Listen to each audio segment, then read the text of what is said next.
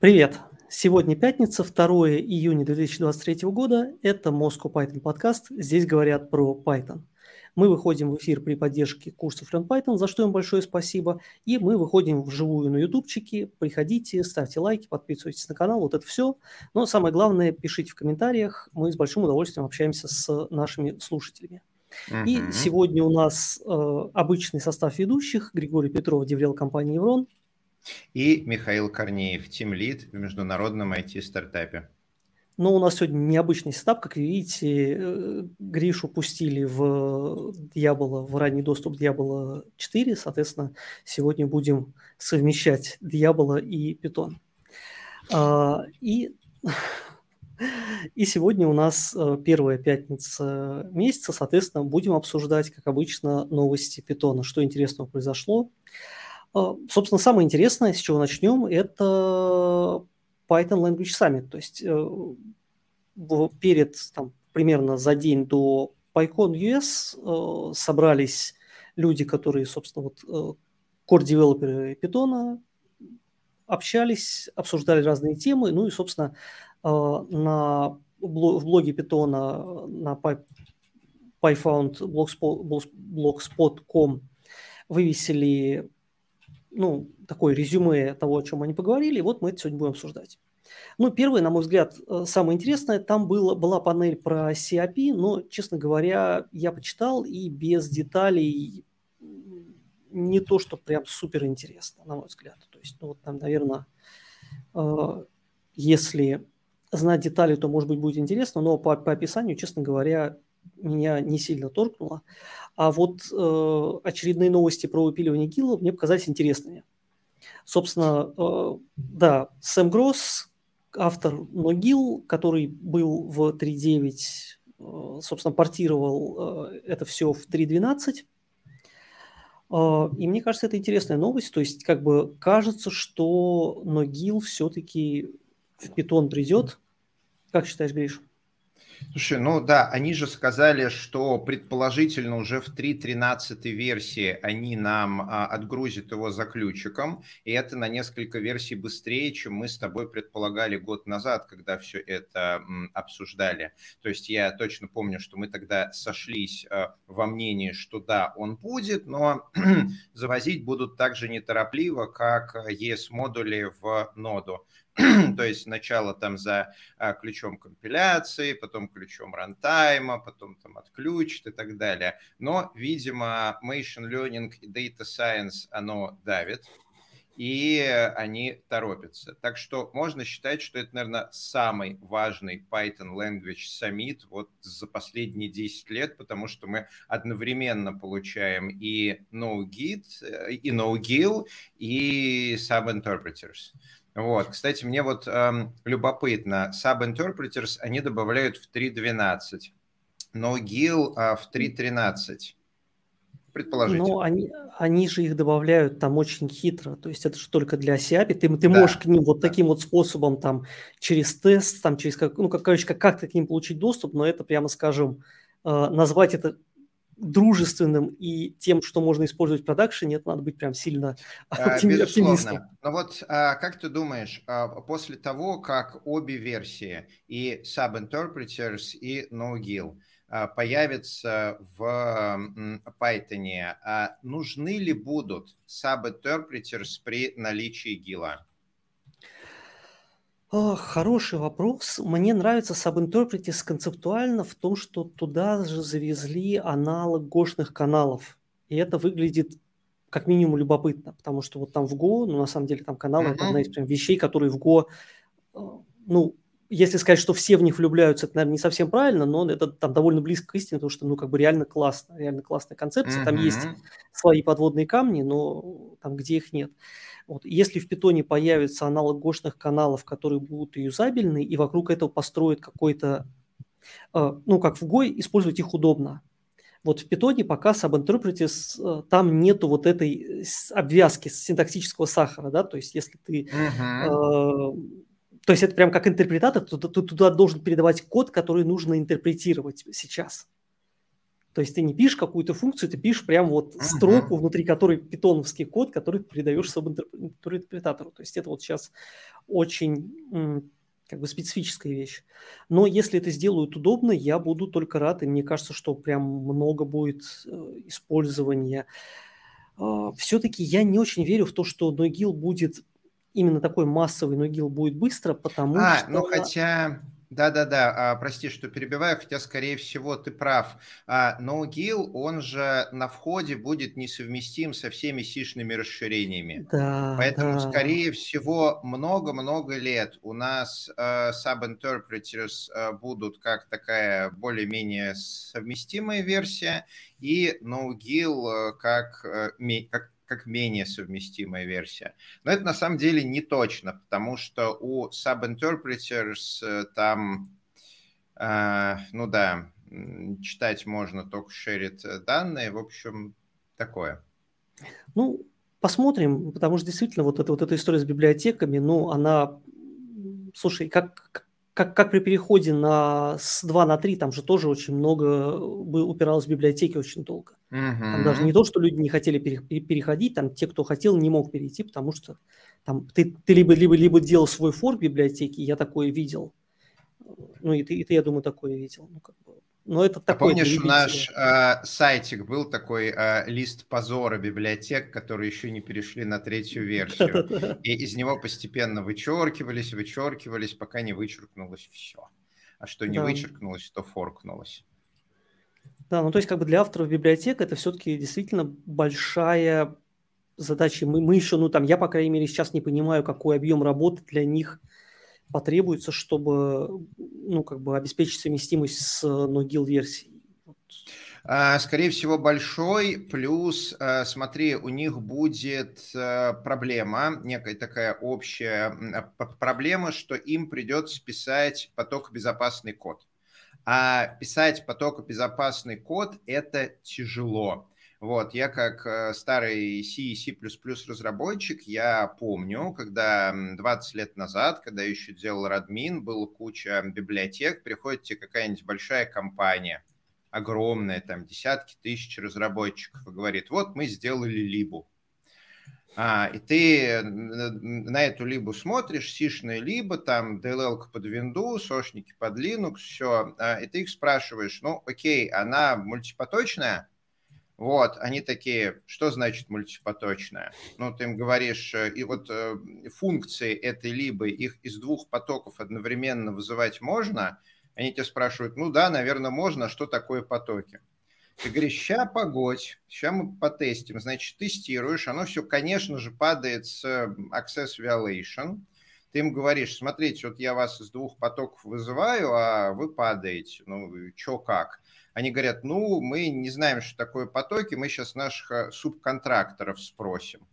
Вот, и они там на год уходят, потом говорят, слушайте, мы спросили наших субконтракторов, они говорят, что это очень сложно сделать, э, чтобы оно не падало при обращении с потоками, поэтому вот а, оно у нас, э, конечно же, free and safe, мы везде в рекламных материалах пишем, что оно free and safe, но в двух потоках одновременно использовать нельзя, поэтому, пожалуйста, используйте там э, критическую секцию и сами все синхронизируйте.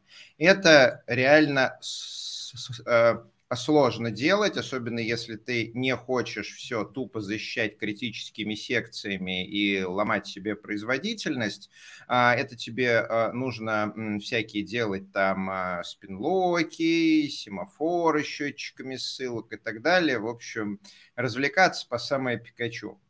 И вот вопрос в том, что вряд ли авторы многих библиотек прям вот смогут это делать, даже если захотят. Ну, наверное, да. Ну, пос посмотрим. В любом случае, субинтерпретаторы будут доступны, ну, понятно, что в, там, в 12 они будут доступны только там для тех же самых авторов SIAPI, а, для, а в 13 обещают уже выкатить версию, которую могут да. обычные смер, смертные использовать. Да. И это кажется интересно. Да. Кстати, мы с тобой можем заглянуть немного в будущее и посмотреть, вот э, что будет с э, саб-интерпретерами, какие основные проблемы. Потому что в рубях на самом деле саб-интерпретеры завезли э, два года назад версии 3.0.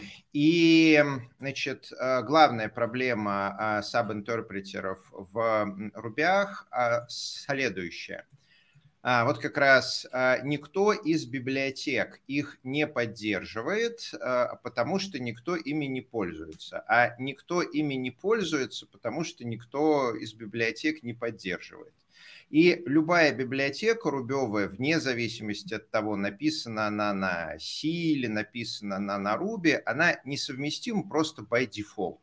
Потому что когда ты из э, двух э, потоков пытаешься э, какие-то глобальные для библиотеки флаги, там данные писать, а библиотека постоянно это делает, мутабельные данные, то у тебя тут же случается exception. А библиотеки, у которых нету глобального стейта, stateless библиотеки, ну, это единицы. Давай смотреть правде в ну, глаза, ну, никто так просто не программирует, да. А у всех там есть какие-нибудь глобальные флаги, они что-нибудь кешируют глобально, и все это, конечно же, мутабельное. Кто же это фризить-то будет? Вот, так что все библиотеки несовместимы by default. Но это не главная проблема. Есть еще вторая проблема. А, реализация Э, саб-интерпретеров э, для Ruby, оно, кстати, называется ректоры, а, они э, используют один гил на всех. И, ой, один гил, я гоню. Гилд у них как раз разный в этом фича. Вот второй раз уже так оговариваюсь. Они используют один garbage коллектор на всех. Вот. То есть garbage коллектор, он на все саб-интерпретеры один. И как только ты начинаешь масштабироваться, то есть ты сделаешь там 16 саб-интерпретеров, оказывается, что виртуальная машинка-то у них, конечно, у всех разная, только вот э, garbage коллектор у них один, и оно начинает стопать world все чаще и чаще. И тем больше у тебя таких саб-интерпретеров, тем чаще оно стопает мир для того, чтобы собрать мусор. Вот. Э, так Забавно. что вот такие вот две проблемы. И у Python, насколько я помню, в текущей реализации sub-interpreters как раз э, один э, garbage коллектор на всех. Ну, посмотрим, как будет. Э, давай пойдем дальше. Стандартная библиотека. Обсуждали стандартную библиотеку, что туда добавлять, что оттуда убирать. Это, наверное, такой вопрос. Питон же всегда был языком, у которого батарейки в комплекте. То есть ты приходишь, uh-huh. у тебя батарейки в комплекте. Проблема действительно в том, что сейчас мир стал настолько большим и сложным, что что такое батарейки, сказать сложно потому что что там нужно мне, там ты, наверное, там, может быть, и никогда с таким и, и не работаешь. А то есть то, чем работаешь ты, я никогда в жизни, и мне это и не, не придет Все в голову, так. что нужно. Э, как ты считаешь, надо расширять стандартную библиотеку? А вот э, тут я соглашусь с core-девелоперами, что все очень и очень сложно. Вот с одной стороны добавили по флип, да, современный, объектно-ориентированный, э, с учетом ошибок э, всех прошлых э, версий, поколений других языков, и это прям круто.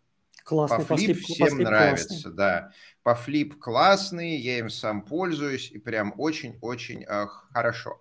А с другой стороны, вот повторить успех по флиба тяжело.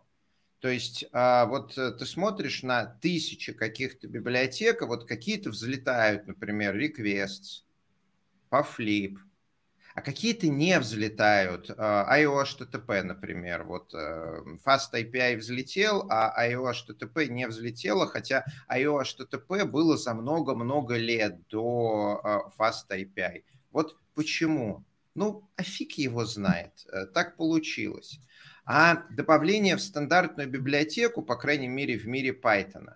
Это такая операция, которую, как фарш, очень трудно провернуть назад. Вот, например, в мире Ruby у Якихира Мацумото, автора, у него очень любопытная пози- э, позиция. Он часто в бета-версиях языка тестирует новые библиотеки и новый синтаксис. То есть где-то за полгода до релиза Ruby летом у него случается бетка. И в этой бетке он говорит, ну, вместе с core-девелоперами, смотрите, вот мы такую либу добавили, такой синтаксис, зацените-ка. И народ идет заценять, зная, что это бет-версия. И дальше, и дальше а, фишка в том, что если это не понравится большому количеству разработчиков, то они это в релизную версию языка не пускают. И прям вот уже было много кейсов, когда добавляли любопытные э, фичи в язык. Э, это не заходило разработчикам, и в релиз это не, не, не шло. А сам Мац, Якихира э, Мацумото для англоговорящих, а он, конечно, жалуется, что это все от э, чуть более низкой популярности Ruby по сравнению с Python. Из серии у него нет такого количества а, core-разработчиков, чтобы можно было тестировать не на пользователях, и поэтому вот он вынужден тестировать на пользователях. А с другой стороны, я вижу, что это прям очень-очень круто, когда вот такие штуки тест-драйвят на живых сотнях тысяч разработчиков, и они прям фидбэк отгружают, кому понравилось, кому не понравилось. Вот в мире Тут Python не так. Есть, есть, есть разница большая между Python и Ruby, просто потому что да. у Python гораздо более действительно широкое применение. Да. На самом деле, вот то, что мне очень понравился термин, да, да, это самый Dark Python, тем, темный Python, это вот как да. темная материя, да, то есть это Python, это, это, это огромное количество разработчиков Python, которых на самом деле, которые есть, но которые никто не видел. Потому что они сидят там где-то, они разрабатывают что-то для себя, они ни в каком open source не участвуют, упаси Господь. Они там в какой-то, э, я не знаю, в какой-то компании что-то для себя пилят, и наружу даже не высовываются, да, они не смотрят на мир, они не смотрят на изменения, соответственно, э, как учесть их мнение, это вообще вопрос. И при этом понятно, что э, и области применения у питона все-таки гораздо шире, да, там то, что Все хорошо так. для веб-девелопера, для какого-нибудь дата-сайентиста, вот там, не знаю, затащили тип, типы, да, и девелоперы приложений, от типов, ну, большое количество людей, которые разрабатывают большие приложения, от типов тащатся. А вот и этих разработчиков дата... миллионы. Реально да. миллионы, в отличие да. от разработчиков Ruby, которых там, ну, да, я, я к тому, что про, про, про типы, например, там как, как бы люди, которые пишут большие какие-то штуки, они бы сказали, что типы, о, круто, давайте, давайте, дай, дайте два, а какие-нибудь датсайнтисты сказали, что это вообще за гадость, уберите это mm-hmm. и так далее. Вот поэтому мне кажется, что то, что в Ruby сработает, в Python не так сработает. Тем более вот есть вот эта проблема с а, тем, что какие-то вещи начинают развиваться, когда их добавляют в стандартную библиотеку. Ну, вот как Асинкаю, да, если бы не добавили Асин. Uh-huh. И когда, когда его добавили, давай вот честно, в, в 3.4 его добавили, я его тогда там с ним начал работать, и это была боль. И ну, как говорил. Гвидо Ван Россум, оно было не готово. Оно было не готово вообще реально, да. При этом есть прекрасное трио, которое там на самом деле ну, мало, ну, не то, что мало кто о нем знает, мне кажется, что оно там сильно, гораздо сильно меньше народу знает про трио, чем про Async хотя в трио действительно очень много концептуально классных вещей. Там всякие нерсери, вот прям очень-очень клево. Но, в общем, сложный действительно вопрос, но не знаю, я скорее против того, что вот мне, мне лично ближе концепция, что э, сейчас вот современный питон – это во многом папе, да, то есть в смысле это во многом uh-huh. внешние пакеты. Ты поставил питон, ты все равно делаешь там пипон, стол, трали, вали, пассатижи. И вот эти uh-huh. вот штуки, те же самые requests, если бы requests добавили в стандартную библиотеку питона, то развитие бы застопорилось, потому uh-huh. что у тебя релиз совмещен с релизом языка, а у тебя один релиз в год. Угу. А, позвольте прервать, как это произошло с дейт-классами. То есть э, вспомним а, нашего автора а, Аторс. Э, я постоянно забываю, как его зовут. Свай, Снай. Да-да-да, на, на, на э, Да, а, вот. И он как раз договорился с Гвидо Ван Россумом, что упрощенную версию его Аторса добавляют в язык как дейта-классы, вот, угу. чтобы разработчики получали минимум из э, коробки, а он мог э, спокойно развивать э, свой а, проект, не парясь по поводу вот эм, сохранения обратной совместимости, релизов раз в год и все такое. И чего, не взлетело. То есть в результате, соответственно, через полгода после релиза Python ему начали в личку писать кучу людей, зачем ты, лох, делаешь Atos, э, когда в Python уже есть дата-классы. Ему это было очень обидно, учитывая, что он, считай, сделал э, дата-классы, они были сделаны вот э, по образу и подобию его Atos. И в результате никто теперь не пользуется Atos, потому что считает, что ну вот ну, в стандартной библиотеке есть дата-классы, они как бы норм, и будем пользоваться ими языками. И вот, да, добавление каких-то вещей в стандартную библиотеку, даже если это минимум, даже если авторы языка говорят, что это исключительно вот э, минимум и пользуйтесь э, другими, которые полнофункциональны, это реально тормозит развитие языка. Все так. Так, ну, э, расширение синтаксиса паттерн мэтчинга, я почитал, прикольно, но кажется, что это такие как бы, то есть это вот уже обработка всяких таких corner кейсов, то есть uh-huh. сделать так, чтобы люди писали меньше кода, но я как вот посмотрел, э, то есть идея в том, чтобы добавить э, magic метод match, когда там ты объект можешь сказать ему, как он должен вести себя в внутри э, этого самого кейса. Угу. Ну это, по-моему, очень круто. Вот, я, кстати, Круто. удивлен, что, что такое сразу не добавили, вот а, э, когда а, сделали а, Pattern Они это обсуждали, там, я напомню, это угу. было в Пепе, в изначальном Пепе это было, угу. но сказали, что пацаны и так дофига реализовывать, поэтому давайте да. мы это отложим куда-то на светлое будущее. Ну вот кажется, что угу. светлое будущее где-то близко.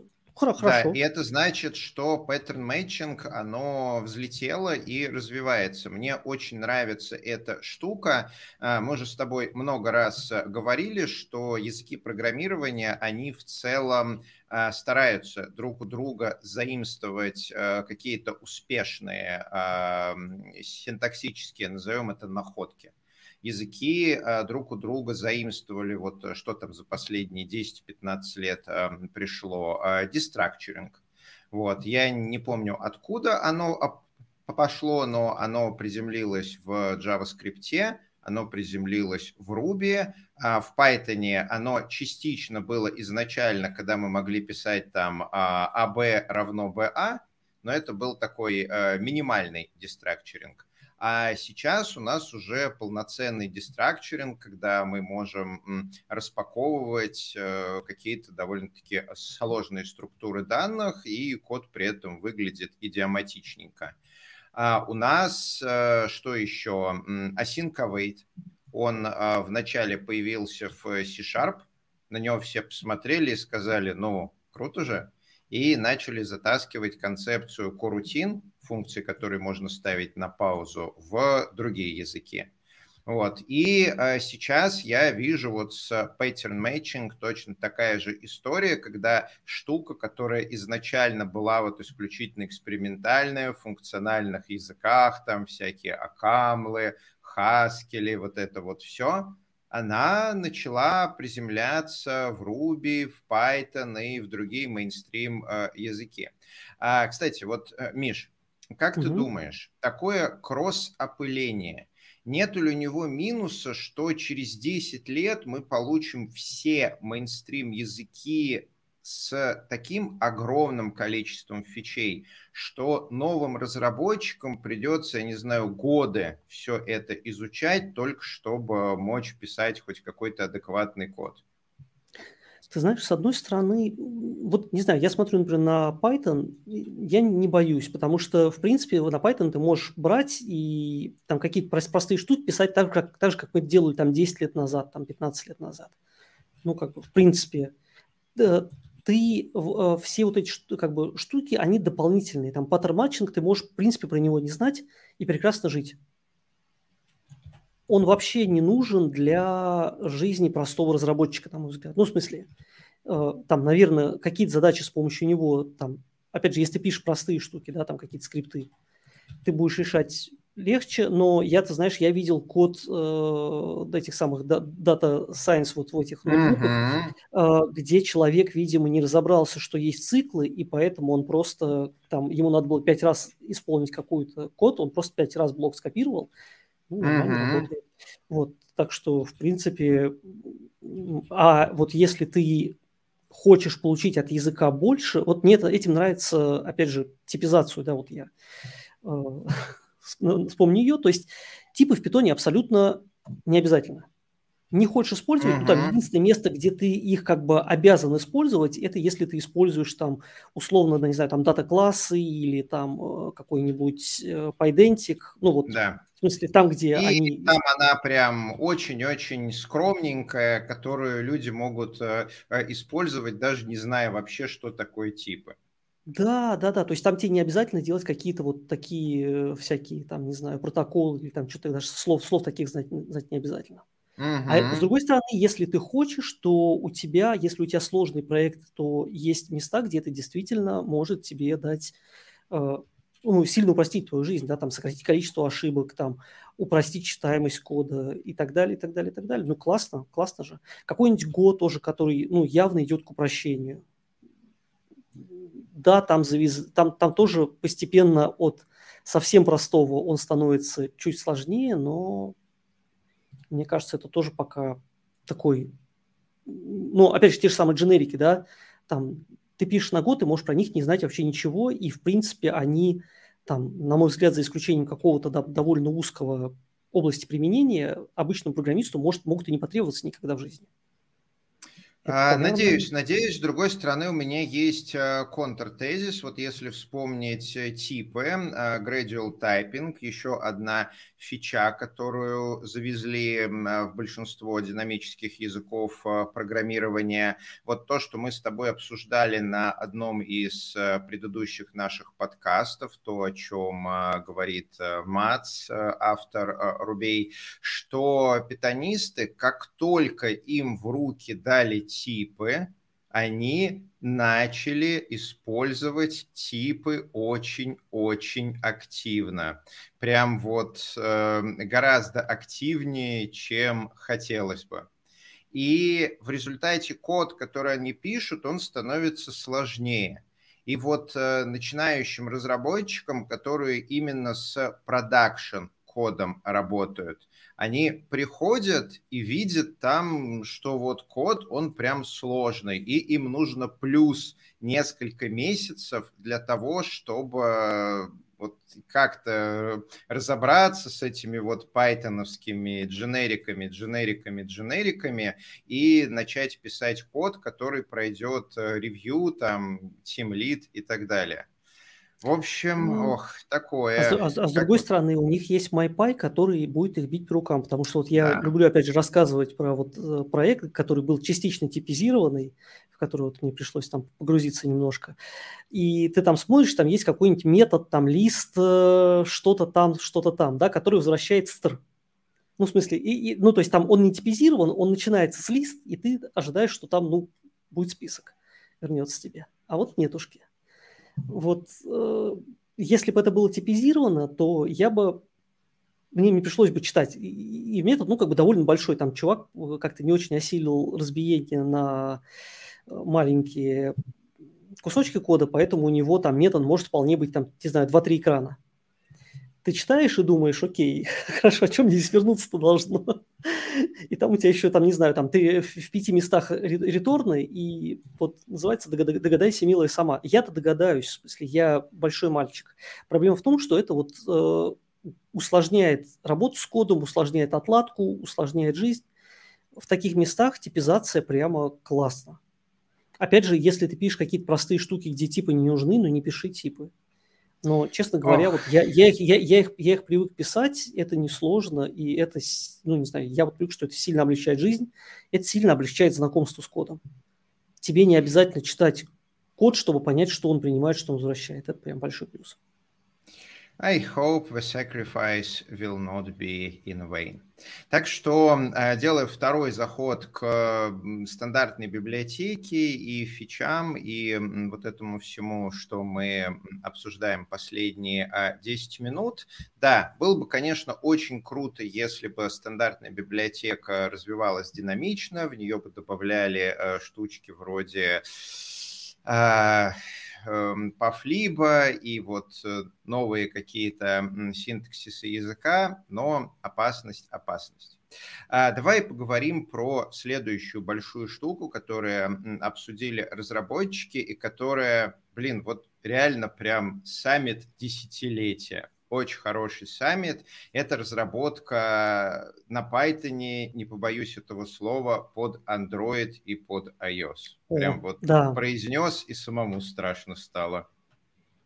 Да, и этот проект интересен тем, что его делает э, Рассел Кейт Маги, который, собственно, один из чуваков, которые стояли у истоков Джанги, и он какое-то время был главным в Django Foundation, как, как это в Джанге называется, короче.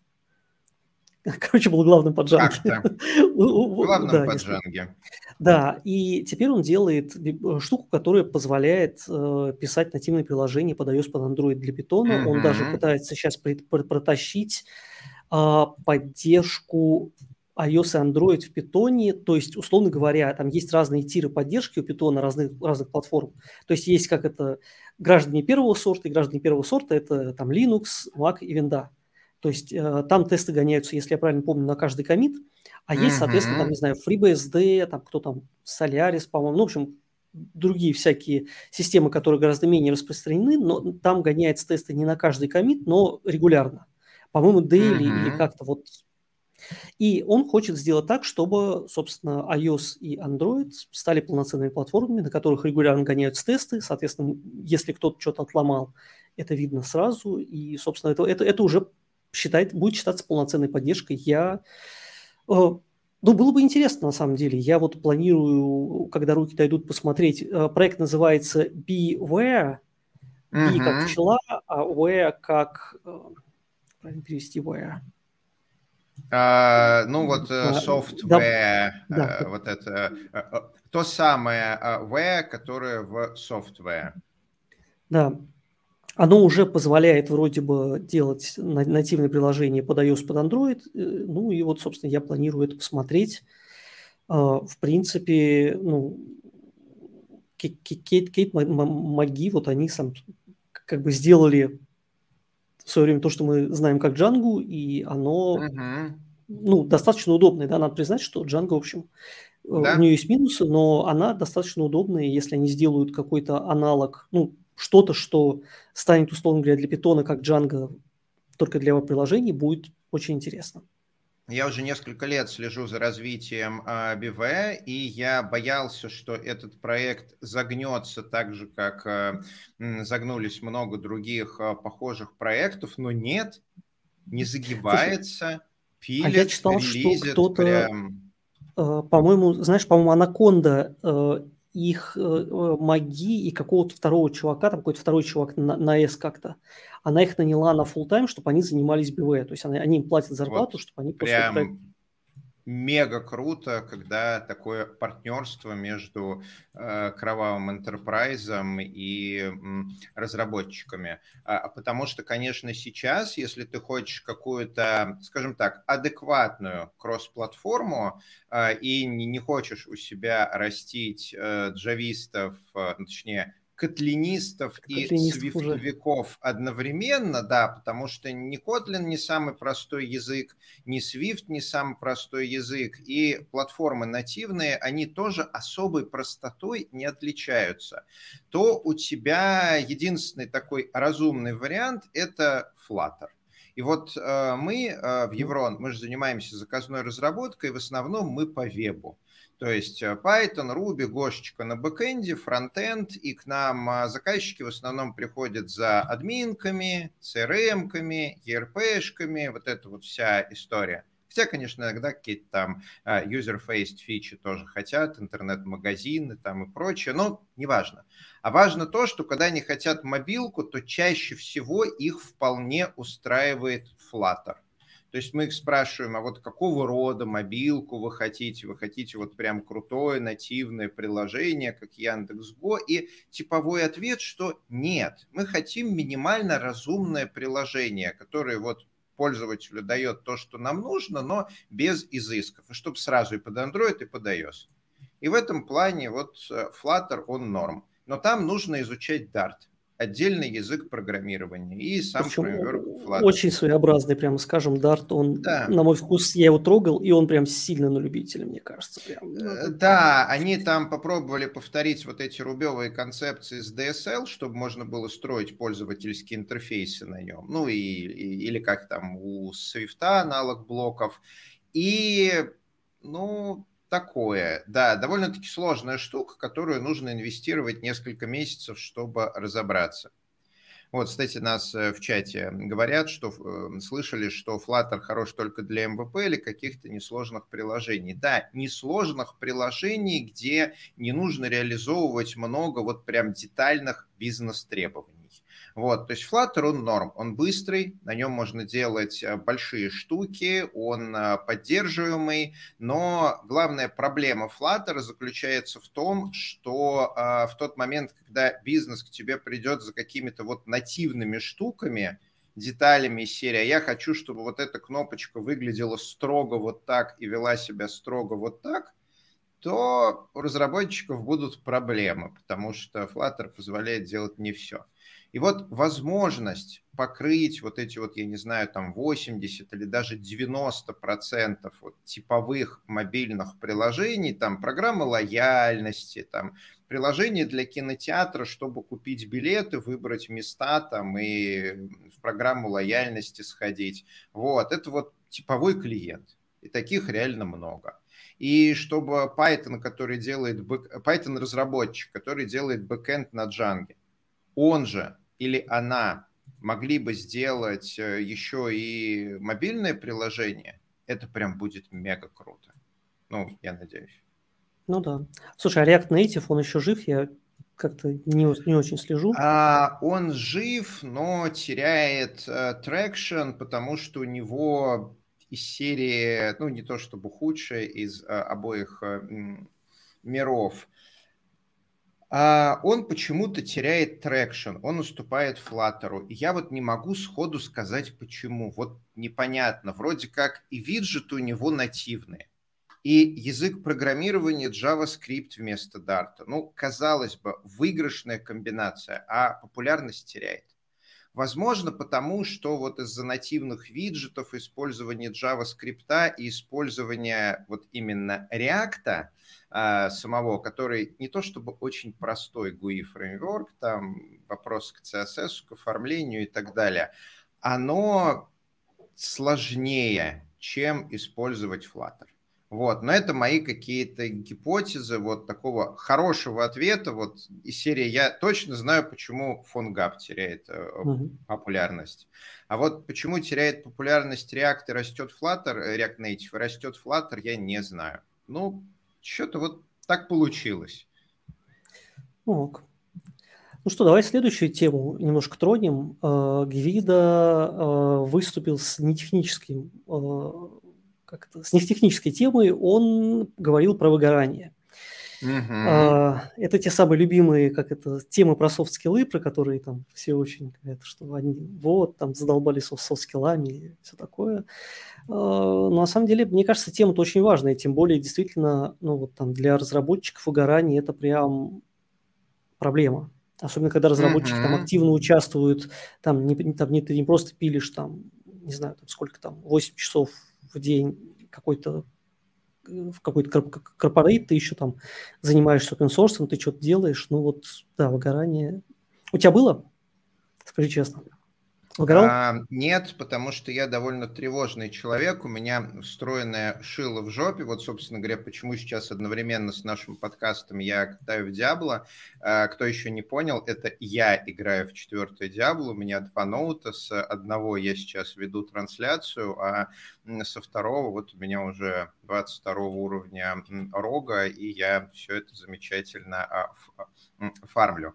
И вот когда повышенная тревожность, у этого есть э, минусы. Я не могу там а, сидеть спокойно. Вот когда говорят, посиди, пожалуйста, на жопе ровно. Это не про меня. Я физически не могу, там через 5 минут мне становится, ну, как это по-русски сказать, некомфортно. Мне постоянно надо чем-то заниматься. У меня очень легко вырабатываются зависимости. Игровая зависимость, вкусная еда. Вот э, к четвертому Диаблу я вообще взял отпуск в 10 дней. Вот у меня сегодня первый день отпуска. Причем, а, чтобы вы понимали, я к этому отпуску готовился 4 месяца. То есть я 4 месяца расчищал себе календарь, чтобы у меня вот была сделана вся работа, все было делегировано, все доклады готовы, все спикеры подготовлены, не было никаких созвонов, и чтобы вот я 10 дней мог э, спокойно провести в санктуаре. И а, у этого есть плюсы. Главный плюс – мне не бывает скучно. Вот опций у моей психики такой нету. Мне не бывает скучно, мне не может что-то надоесть. Я могу одну и ту же еду есть годами. Вот нравится мне там, не знаю, пицца 4 сыра. Я ее могу есть каждый день на протяжении нескольких месяцев. Вот, и поэтому нет, у меня никогда не было выгорания, но я видел выгорание много раз. Я видел э, выгорание у коллег, у разработчиков, и как нейрофизиолог я прекрасно понимаю причины и мы их уже с тобой обсуждали, это система подкрепления, которая оценивает, что полезно, а что вредно, что нас ведет к счастью, а что не ведет. И ее довольно легко сломать, прям вот сломать. Если человека не хвалить, если человек не видит фидбэка, если он старается, а его ругают, если человек не видит, что приносит пользу, то со временем, со временем получается так, что человек приходит на работу, а система подкрепления говорит минус 150 баллов Гриффиндору. Ты не хочешь этим заниматься. И все, и человек кладет руки на клавиатуру и понимает, что он просто не может делать привычную работу. Вот. И для людей, которые не читали пять лет подмет, это, ну, человек не может осознать, что происходит, потому что система подкрепления, она не разговаривает с нами человеческим голосом. Это все на уровне вот эмоций. И более того, если человек до этого как-то ну, не пытался к своим эмоциям прислушиваться, давать им название и так далее, то он или она просто не понимает, что происходит. И для него это какая-то очень странная ситуация. Вот я пришел на работу и не могу работать. Это вообще что? Это как? Наверное, что-то не так. Наверное, надо поспать. Наверное, надо в отпуск. Он или она идет в отпуск, но это не помогает, потому что система подкрепления уже обучилась. Ну, я говорю, сломалась, но на самом деле это совершенно штатная работа. То есть система подкрепления э, на основании негативного фидбэка и отсутствия позитивного фидбэка вынесла вполне разумное решение, что то, чем занимается человек, ну фигня какая-то, и не надо этим заниматься.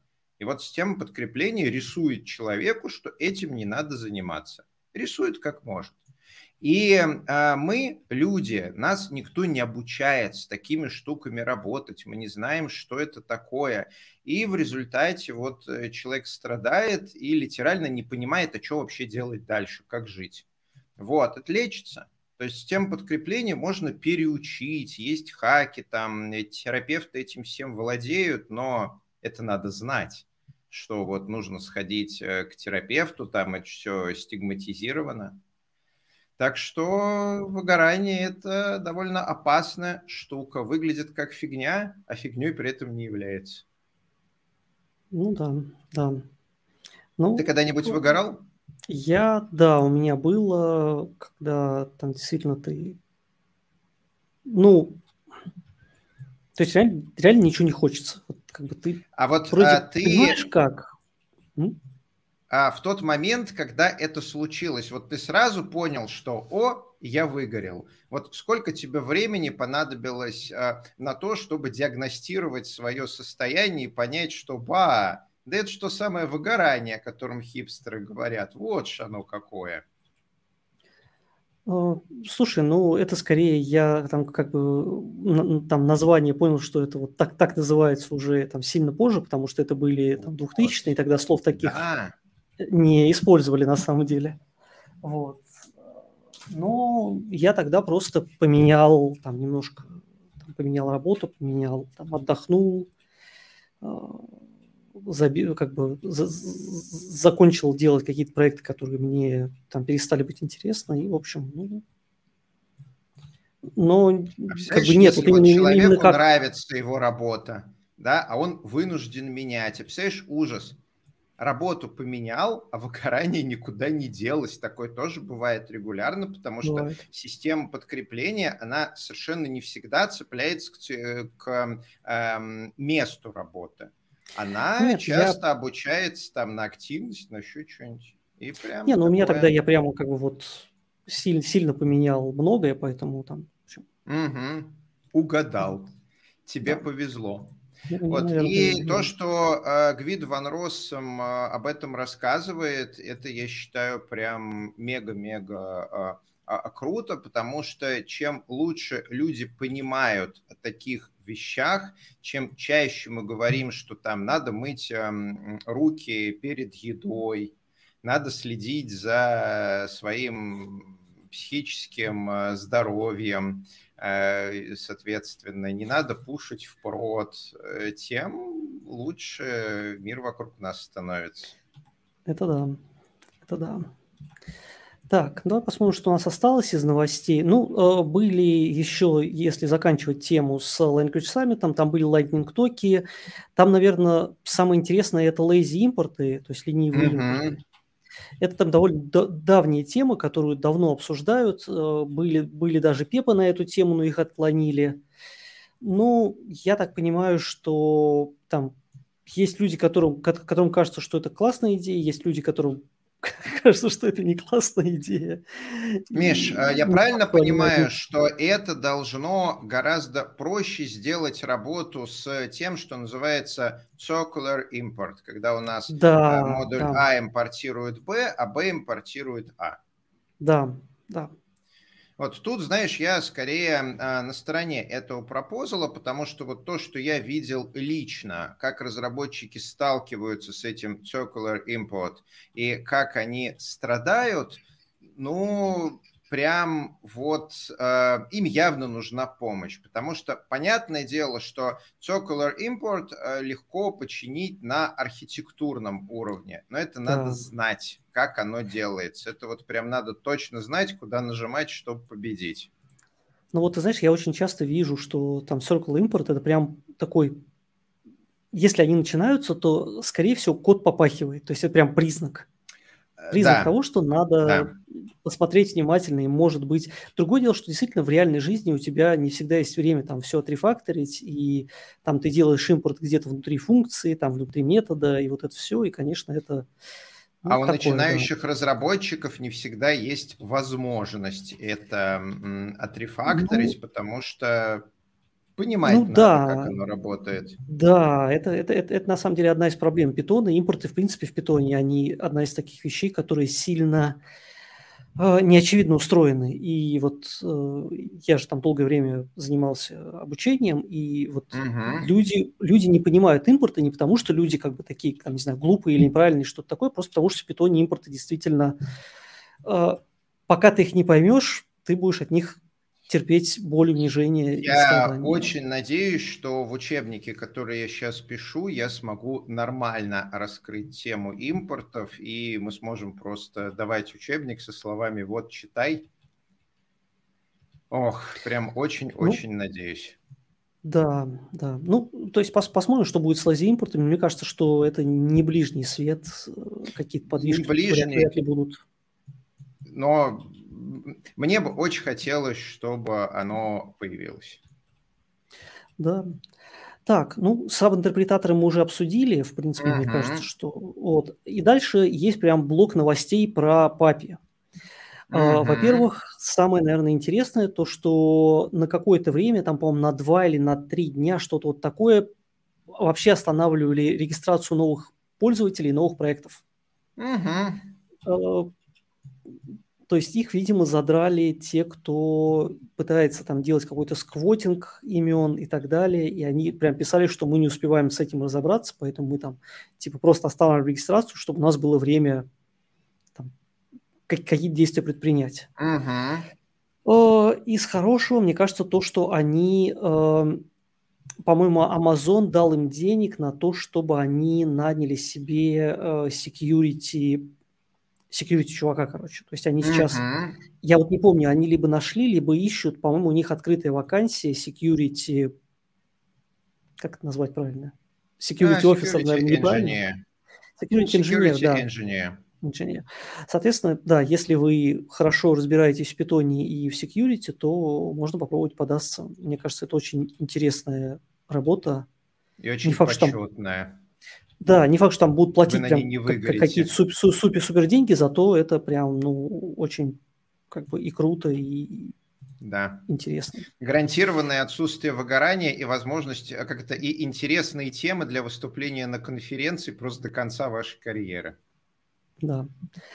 А, следующие новости про безопасность. Во-первых, убирают поддержку PGP ключей в папе. Ну, то есть, uh-huh. если раньше ты мог провалидировать, типа, типа провалидировать, давайте честно, потому что я думаю, про эту штуку знали далеко не все пользователи папи, давайте будем честны. А, из тех, кто как бы потребляет пакет, то есть если у пакета там есть PGP-ключи, ты мог проверить, что это PGP-ключи реального человека, там, да, есть сервера, публичные mm-hmm. сервера, где ты можешь провалидировать, что это реально там пакет закачал Григорий Петров, там, да, потому что это его PGP-ключи. Но на самом деле они провели аудит, и оказалось, что что-то порядка 30, там живых ключей порядка 30%, то есть тех, которые можно провалидировать. Uh-huh. И те, как бы большинство, типа, последний раз были обновлены давно, и, в общем, это какая-то штука, uh-huh. которая, как это, театр безопасности, да, когда а вроде помнишь, как... Э, мы с тобой, если я не ошибаюсь, месяц назад как раз э, обсуждали инициативу, если я не ошибаюсь, то ли PyPI, то ли GitHub, которые позволяют вот э, при сборке выдавать сертификат и верифицировать его, чтобы было прямо на PyPI видно, что вот этот пэкэдж был собран вот э, GitHub, этот репозиторий, вот этот релиз, чтобы оно было верифицируемо на уровне сертификата. Вот, по-моему, оно замечательно себя будет показывать. Да, это, это отличная история. И, соответственно, следующее, что э, этот самый папи начинают делать, это внедрять обязательную двухфакторную идентификацию для аккаунтов. Uh-huh. Соответственно, до конца года они обещают, что прямо вот станет обязательной, поэтому если вы выкладываете, опять же, это все относится к тем, кто э, создает пакеты, кто выкладывает свои пакеты на папе, если вы просто делаете pip install, вас это не касается никак, да? То есть вы так будете делать pip install.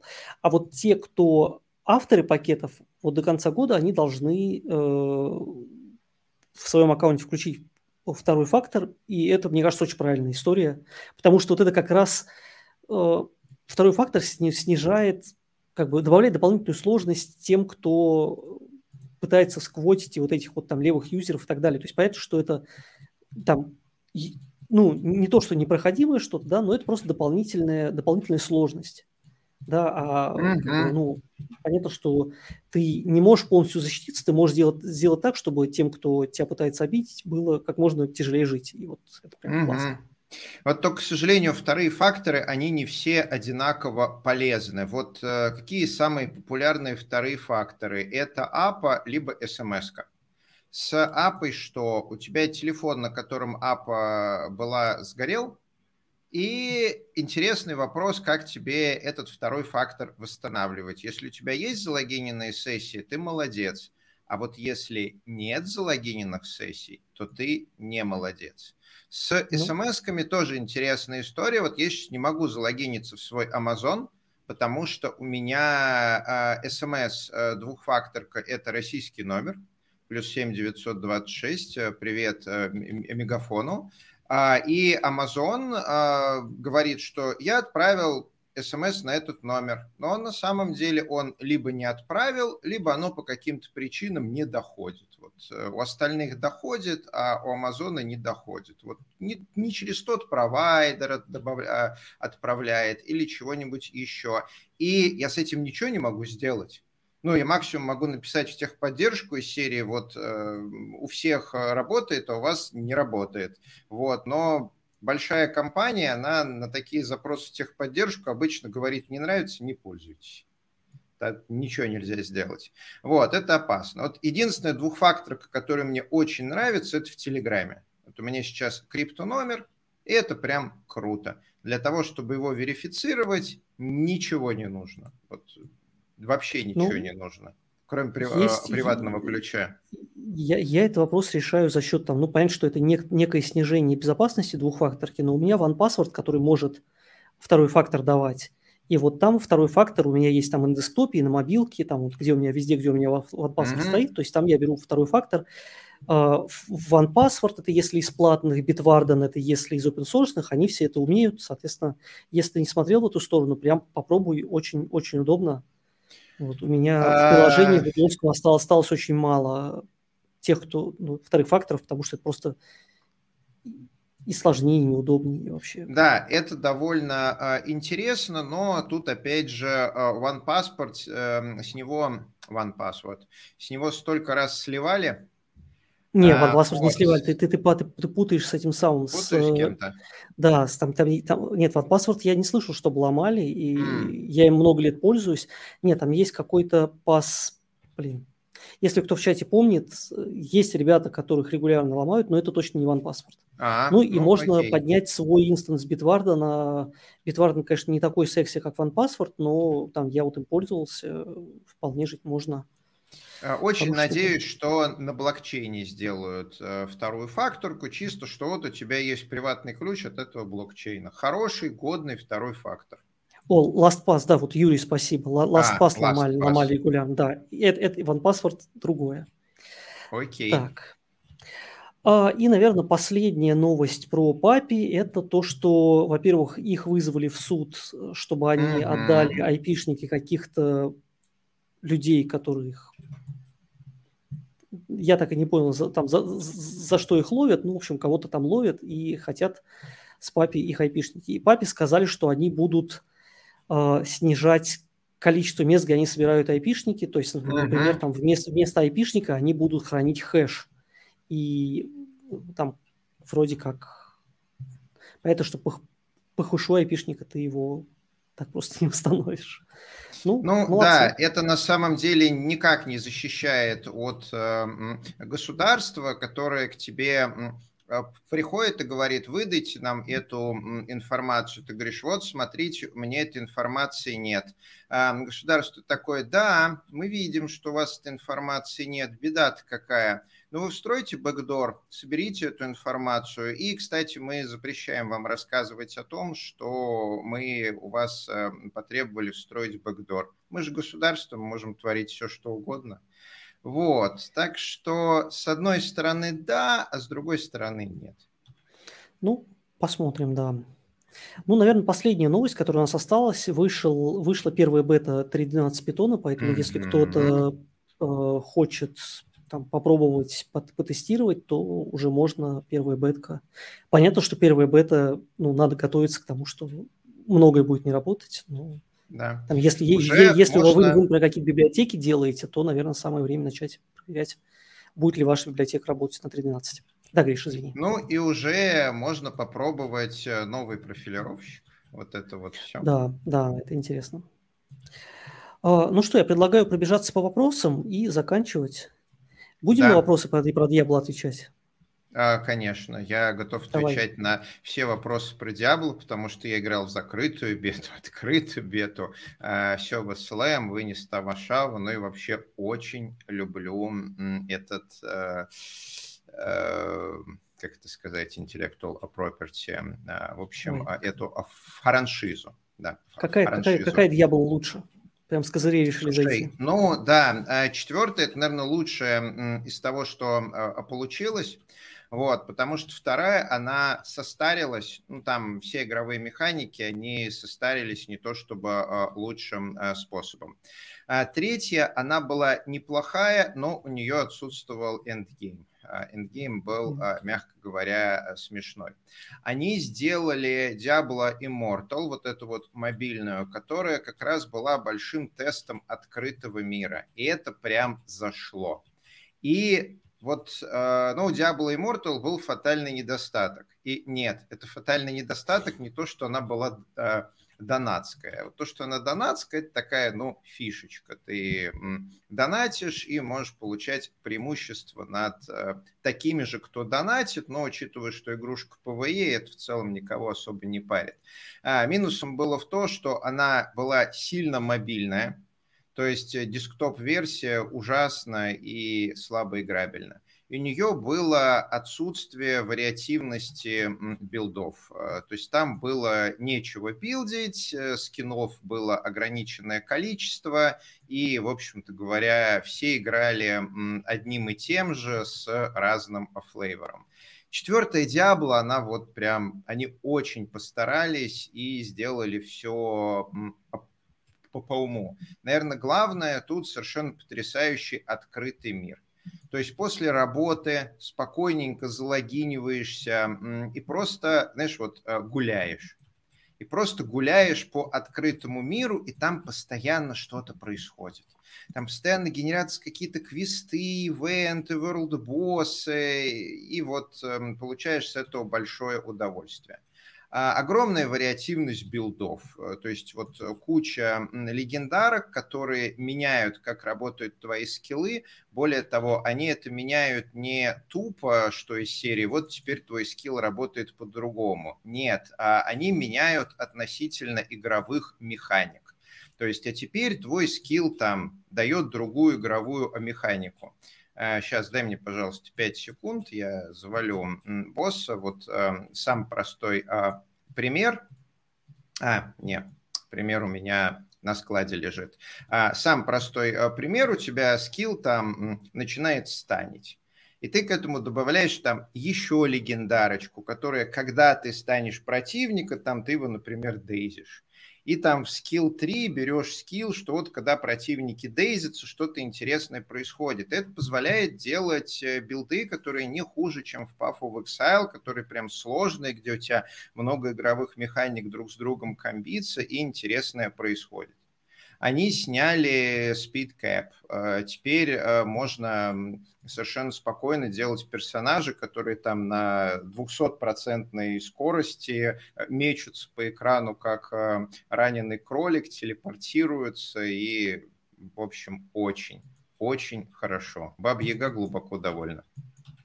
Ну, я считаю, что лучшая Дьявола была первая, просто потому что она по факту создала это... Со -со Создала жанр. Я помню, как, как, как, когда вот я там этот диск купил на, блин, не помню, на каком, на каком из рынков, но был, был тогда Митина, была Горбушка. Была, Первая была хороша. Да, и, и прям вот я туда залипал. А, вторая классная, но все-таки первая, она действительно создала жанр. Вот это, мне кажется, очень важная часть. Третья мне сильно не понравилась. Я играл на релизе, мне прям много всего не понравилось. Там и сюжет, и как, как, как бы боевка какая-то. Ну, короче, э. А четвертый я тоже поиграл на сервис Слейме, и мне понравилось. Я тоже вот сейчас мы подкаст запишем, и я тоже пойду создавать перса и играть. Вот, так, э, присоединяйтесь к нам. Э, мой игровой хендл, он, эм, ну, мы его под видео э, запостим. Вот. Ну, я его, кстати, прямо сейчас могу запостить в чатик. А, хотя нет, Миш, лучше ты его запости в чатик. У меня тут ага. волколаки напали. Ну, если волколаки напали... Так, следующий вопрос про про ПЕП 600, какой, 695, по-моему, который uh-huh. про, типы. Ох, не знаю, у меня нет мнения. Ну, какие-то кейсы он упрощает, кажется, но он просто упрощает какие-то прям сложные кейсы, типа, если ты, не знаю, там библиотеку какую-то пишешь или там прям с типами сильно заморочен, наверное, будет полезно. А я есть думаю, что... мнение, что типа лучше всего для библиотек. Ну, да, я к тому, что я подозреваю, что это там те изменения, которые нужны там вот этим там каким-то двум процентам пользователей, а большинство из нас, скорее всего, там не особо это увидит. Ну, ну да, там какие-то кейсы он упрощает, классно. Поддерживаю. А, что думаете насчет Киви для легких MVP приложений? Я Киви пробовал, мне не понравилось. Он какой-то очень, по крайней мере, опять же, я пробовал его года 4, наверное, назад. Ну, короче, довольно, довольно давно, 4 или 5, я уже, честно говоря, не помню. SameH а, рассматривайте BV как а, продвинутую версию Kiwi. Это да. simple. Ну, То есть BV это же, если... Kiwi, только лучше.